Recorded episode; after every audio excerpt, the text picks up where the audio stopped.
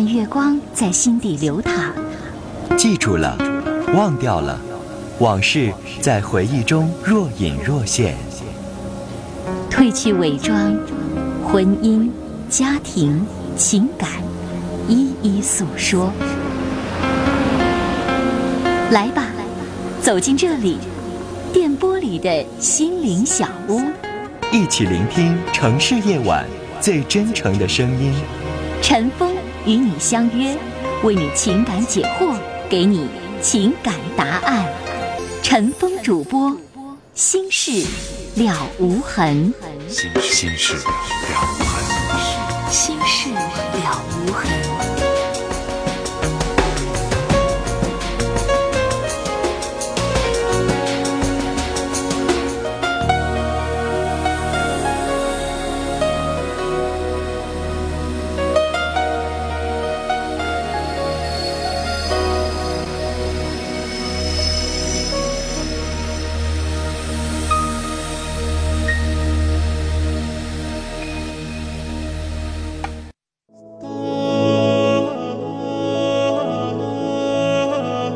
时分，这里有一个个精彩的正在经历的生活瞬间。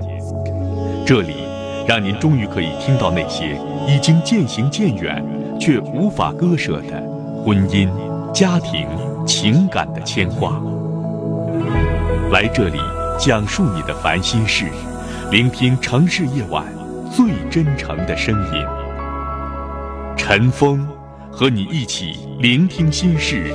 倾听感动，陈峰主播，心事了无痕。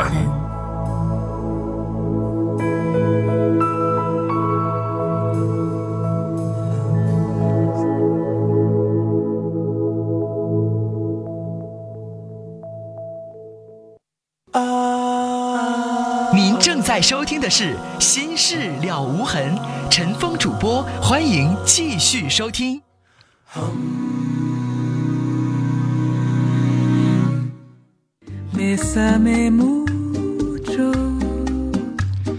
好，听众朋友，这里是《心事了无痕》节目，欢迎您继续来收听啊！婚姻、家庭、情感、生活、心理遇到哪些烦心事儿？找陈峰，走进《心事了无痕》。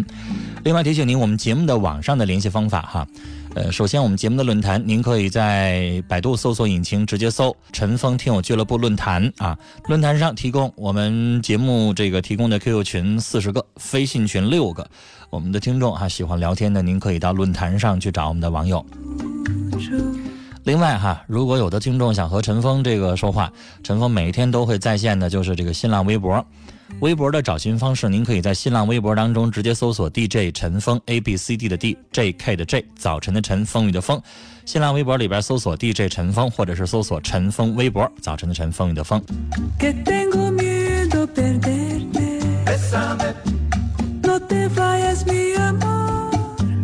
我们来看听友的短信，五三四二的听众说：“我最好的朋友和网友处上了，动了真情，我怕他被玩，我该怎么办呢？”其实网恋我不反对，但是见面要注意安全，让他保证他跟那网友见面的时候，你要在旁边在，啊，然后你帮他把一关。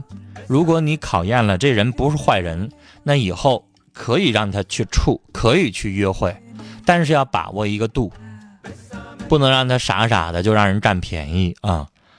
其实我的意思说，网络上认识了。生活当中见面相识相知知根知底看看身份证学生看看学生证上趟学校各方面全了解了，没啥问题可以处。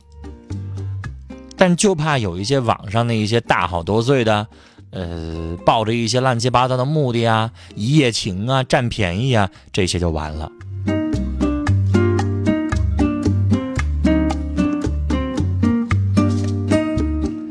五八二零的听众说：“今天最后一次听节目，跟我一样的考大学的同学加油。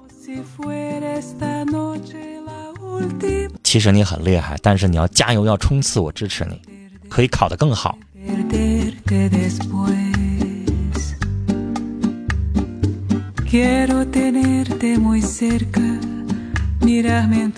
呃，尾号是七八七零的听众哈，您您说的那个频率我知道。谢谢您啊，谢谢您这个告诉我这个信息，谢谢，我知道了。五三九零的听众说，老公和我在一起一天也说不了几句话，他还总找借口出去，经常说谎，他是不是有外心了？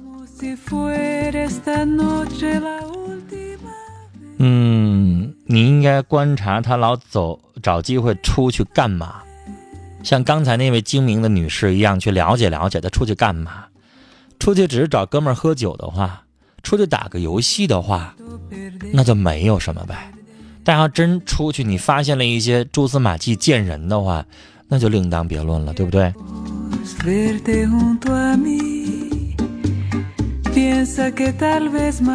三六八七的听众啊。他说：“我的好朋友的老公有外遇了，他们十七年的婚姻结束了，因为孩子明年考大学。为了孩子，我朋友让老公又回来住了。但我朋友看着她，看着她老公很痛苦，很恨她，不知道怎么去和他伤他最深的人去相处。他想用平静的心去面对，等到孩子考完大学再分开，但他就是无法平静面对。您能帮助开导一下吗？我朋友在听。”其实我觉得你用不着想那么多，你可以照样恨他，但是你要明白，现在之所以你俩又走进一个战壕，是为了你家孩子。看着你家的孩子，你就可以什么都忍了，不用宠你老公。他一天吃喝拉撒睡，他一天干什么你都不用管他，不用搭理他，他愿意怎么着怎么着。你可以继续在心里边恨他，就像你在单位，你肯定也有不得意的人吧？你们这个单位肯定你也有讨厌的人吧？但是你一定要说出来吗？没必要，是不是？你不可能跟着单位的那个你讨厌的人，非得让他知道，然后什么话都说出来。你完全可以下了班以后，跟你的其他的好哥们儿，不是这个单位的人去发发牢骚，对不对？有很多人在机关事业单位需要那种做一辈子的工作，单位当中很多人都不得意，很烦他，或者某些上司领导也很烦他，但是你肯定不能让领导知道这些话。所以呢，这就跟你跟这个你恨的老公相处的道理是一样的。你可以恨他，但没有必要说出来，没有必要跟他吵，一切全是为了孩子。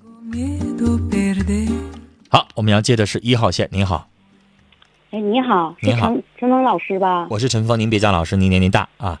年龄大，你在感情问题上也是我的老师啊。别客气，您叫陈峰就行。您说。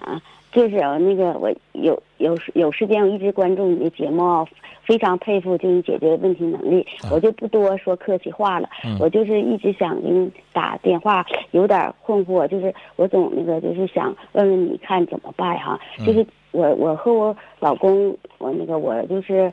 呃，快五十岁了吧？我说，我跟老公结婚都二十年了，儿子也上大学了，嗯，去年上大学，嗯，呃，一直就是这么多年过来，就是挺平平静的生活吧，就是说，但是就是前几年，他现在在这个单位吧，是我这个呃，在这个单位工作六年，是我给他安排的，就是我家里人给安排的吧，就是比较好这个单位，但是那个呃，一直就是我去年吧开始，就是一零年开始。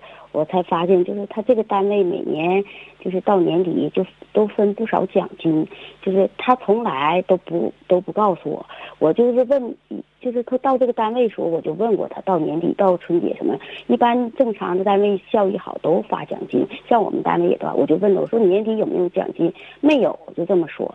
完，我挺相信他的，我也没太就是那个再注意这方面事儿。但是从去年有个偶然机会，我在他们那个单位的同事也好，领导好，我就是呃挺那个了解这些情况。确实就是每年都发具体数都跟我说了，所以我挺生气的。完了到今年说我就一直想那个问他这个事儿。我寻思过年吧，完了那个怕过不好，我说过年后我再问他。那过年前我也知道今年也发了，我这个确切数字我都知道。完了我过年过完年那那个那几天我就问他了。我就是特意就是我说我找你谈谈，我说咱俩夫妻这么多年，你再跟我说句实话就行。我说的没有别的那什么的。完了他我就直接问他，我说你是不是那个年终发什么奖金啊？完了我我没想到他的回答，完他能说没有。完了我但是我想到他说没有，因为他就怕这个奖金告诉我以后，可能是怕我要是，他就想挺多。完了我我问他说，我一我指出来，我说不可能，我说我已经了了解清楚了，我才能问你。我说你们发了多少钱多少钱，我具体就说出来了。完他一看我这么给他指出，他说的是有发的，他有发的，呃有没发的？我说呃连临时工都发，你是个呃技术干部，呃中层干部，你不可能没有你。我打断你，我懂你的意思了。嗯嗯。归纳一下的话，实际上就是你你怀疑你老公私藏小金库，是这意思吧？对对对。你怀疑你老公有钱没给你，是这意思吧？对，没告诉我。好。其实吧，什么老师，我主要是这个想法。我我我想到他问的时候，肯定说没有，但我所以调查数字都知道，我才信。我想他能这么回答我。您不用着急，我会让您说话。但我想告诉您一个观点，我知道他的意思了。我想问您，您是不是不能容忍他藏私房钱？我不，我可以，可以容忍。那他不告诉您就别告诉您，干嘛非得要追究呢？不是，他应该就是告诉我发了，我想留一点，我干什么用？嗯，我我想他应该诚实的，就是应该真诚些，一点信任都没有。你说我想告诉您一件事儿，我也藏私房钱。啊，那我也肯定男人有点钱。而且我告诉您，我肯定也不会告诉对方。嗯嗯嗯。因为女士告诉对方，那就不叫私房钱了，啊，对吧？但是他每年都发呀，他那女士我也不给。不，那你告不告诉我？我想告诉你原因。可以。我想告诉你原因啊。嗯。你都懂，因为女人几乎也都藏私房钱，这个钱就是她自己挣的。对对。啊，你能够确定？你家老公他不会拿这个钱出去找女人花天酒地，你就心里边放心就得了。如果你老公像前一个女士这样的没事老偷腥，那我支持你坚决追究到底。嗯嗯，明白吗？对，但是他这个问题吧，之前没发现，但是去年就是这个虎年这不刚过吗？我我发现他有那个信息，就是暧昧信息，就是和你的，但是只是信息而已。我后来我调查来的，我问他了，你怎么认识？怎么发？呃，那个在他手机上看到的，因为我特别相信他，多少年没看过他的手机，就去年也是有点发现他有点不太对头，也有点迹象，就是呃接了个电话，看我那个神色就不一样，就是下呃提前下班，我就注意了。确实有问题，他那个有暧昧信息，完了我问他，他说在网上认识的。我说那个也有家有业，我说你有家有儿子，咱们也有有家，都这个年龄，你我说你干嘛还呃那个呃那个呃对感情这么不负责任？我说你你完了，我说了几句，完他说的没啥，就是玩一玩。我说你必须断，你信息不？但是过后以后吧，就发现他就没有这些那个信息了。再一个就是。偶然跟他好像还联系，但是没有过分的那个过格的话了，就是那就行。这样，我主要是找心理平衡是啥意思？你不知道，就是之前他没到这个单位之前，我挣的工资比他高，都是我那个家里孩子上学什么这些学费，都是我那个付出的多。就是特别在他身上，是他这几年是工资高了。之前就我俩刚结婚不二十年也不短了，就是说之前都是我一付呃付出，就是对他，也就是说有今天吧。这么说，他有今天这个成就，也也跟我分不开，因为他在这个。单位是我安排的嘛？我找我找人，或者就不说，就是就我觉得我付出的特别多吧，他一点实话都不能跟我说。其实吧，他就再一个，你说最基本的，那说他发工资，他有时候他在给交我吧，就他给我多少就是多少，因为他知道我这也不太缺钱，也是给惯出毛病了。再一个，他咋的？他工资就是都打到工资卡，我问到他头上了。呃，我说你现在人都是工资卡，你怎么能说在财务发？他说就是在财务。我为啥这么生气？那天我问他说吧，你要跟我，呃，坦坦诚点说，我确实发奖金，我没告诉你，我想留一点，其实也就过去了，我就知道他了。你能承认？嗯，他不，他就是说不承认。所以，我说我上你单位问去，那你去吧。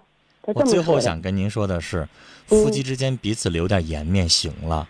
而且，女士，你可能也明白，他也作为一个男人，他肯定得有零花钱。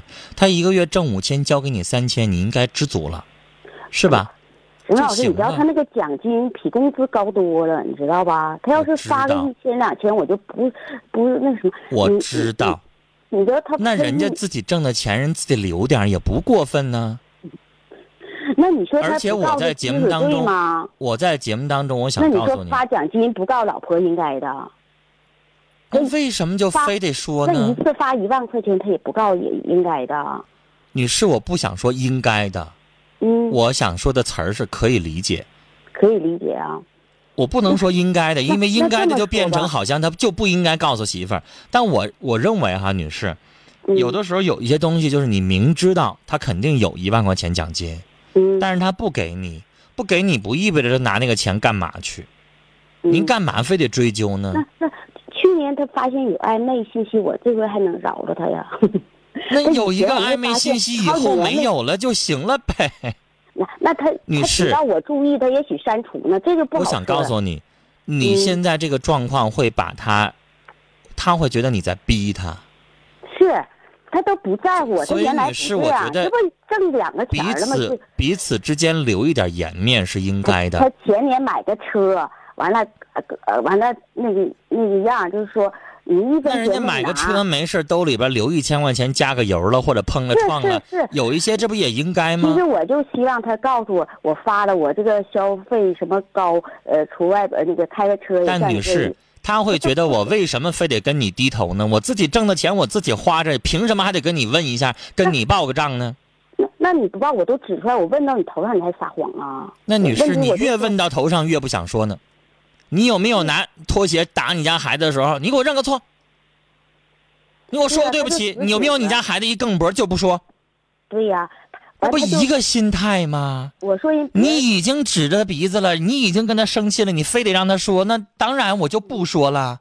他他是完了，女士，你要好说好商量，还能兴许好点儿我想跟您说，女士哈，我开始挺态度来挺好，他就我最后想告诉您的话，我只能跟你聊到这儿。行行，女士，您的心态我认为你的心态太强势了，不要不要逼着他，没必要。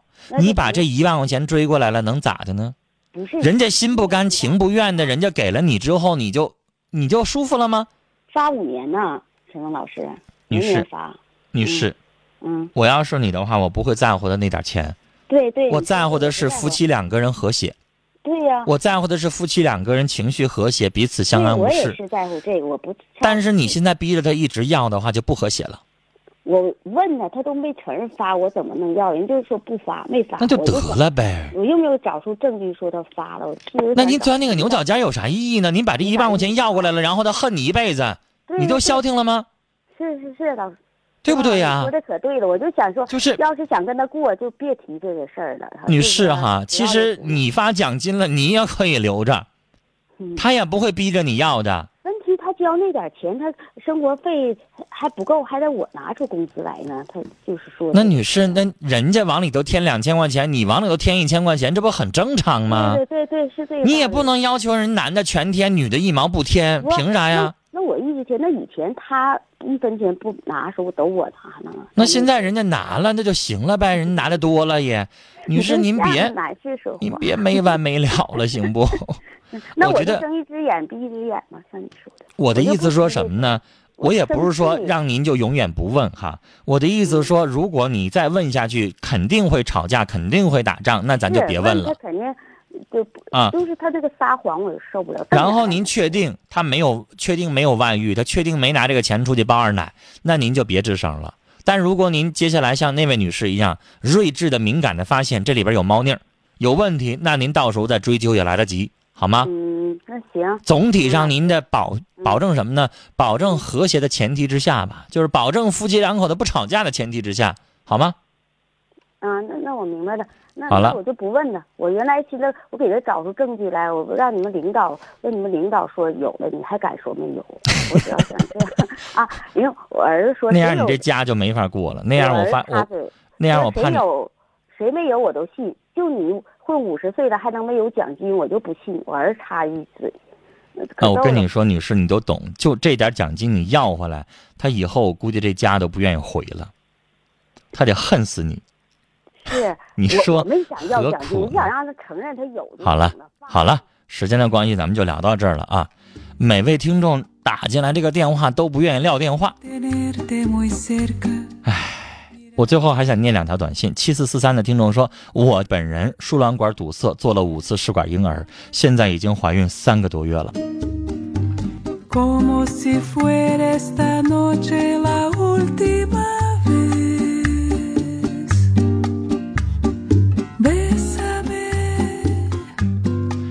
九九幺七的听众说，和老伴儿结婚三十二年，感情一般，一直都是我照顾他。自从他退休之后，工资一分钱都不给我了，我伺候他，他认为理所当然，当然还态度蛮横，我心里很不平衡，不想再伺候他了。这样做对吗？您丈夫的这个心态，您要让他摆正啊，没有理所当然这一说。您生气，不用伺候他了，可以。但我劝您不要离婚，结婚三十二年，您起码也五六十岁的人了，离婚不要谈啊！但是您可以跟他冷战一段时间，让他能够明白谁对谁也不是理所当然的。零七六七的听众说，我们俩都是中年人，双方都是离婚准备再婚，男方将准备买房子的钱全炒股票了，目前赔进去房款三分之一。我非常的气恼，是否还应该继续呢？炒股票啊，跟赌博不一样。赌博上瘾，炒股票呢不能说是赌博，这个东西很难界定。他如果现在是打麻将去玩赌博机，你跟他离婚我都支持。但这个股票这个东西，它有一定的科学性。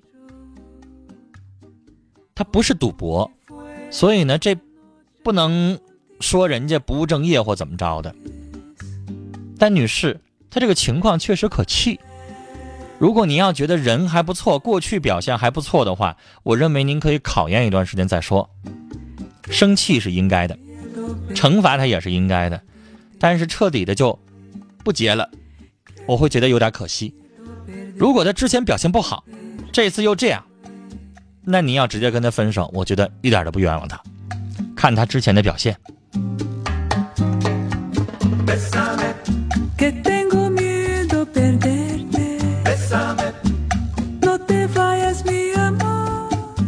七幺八六的听众说：“我今年十八岁，今年和对象约定五年之后结婚，可是我现在很困惑，不知道咋办，也不知道五年之后关系会不会改变，我现在该怎么办呢？”你那个约定啊，你那个承诺的都没有用。五年之后看情况再说，没准你们俩处两年感情有变故呢，这是不好说的。那个承诺无效，也没有法律效力。就像有人喜欢你，张嘴跟你说喜欢你一辈子，一笑而过吧。当时听着挺甜蜜的，会不会一辈子咋计较啊？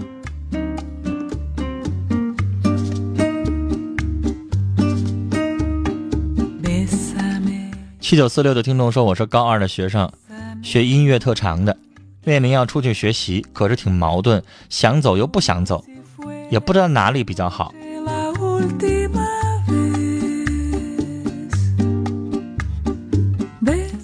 这个问题我不方便说太多，我只能告诉你，我也不能说哪里好哪里不好啊。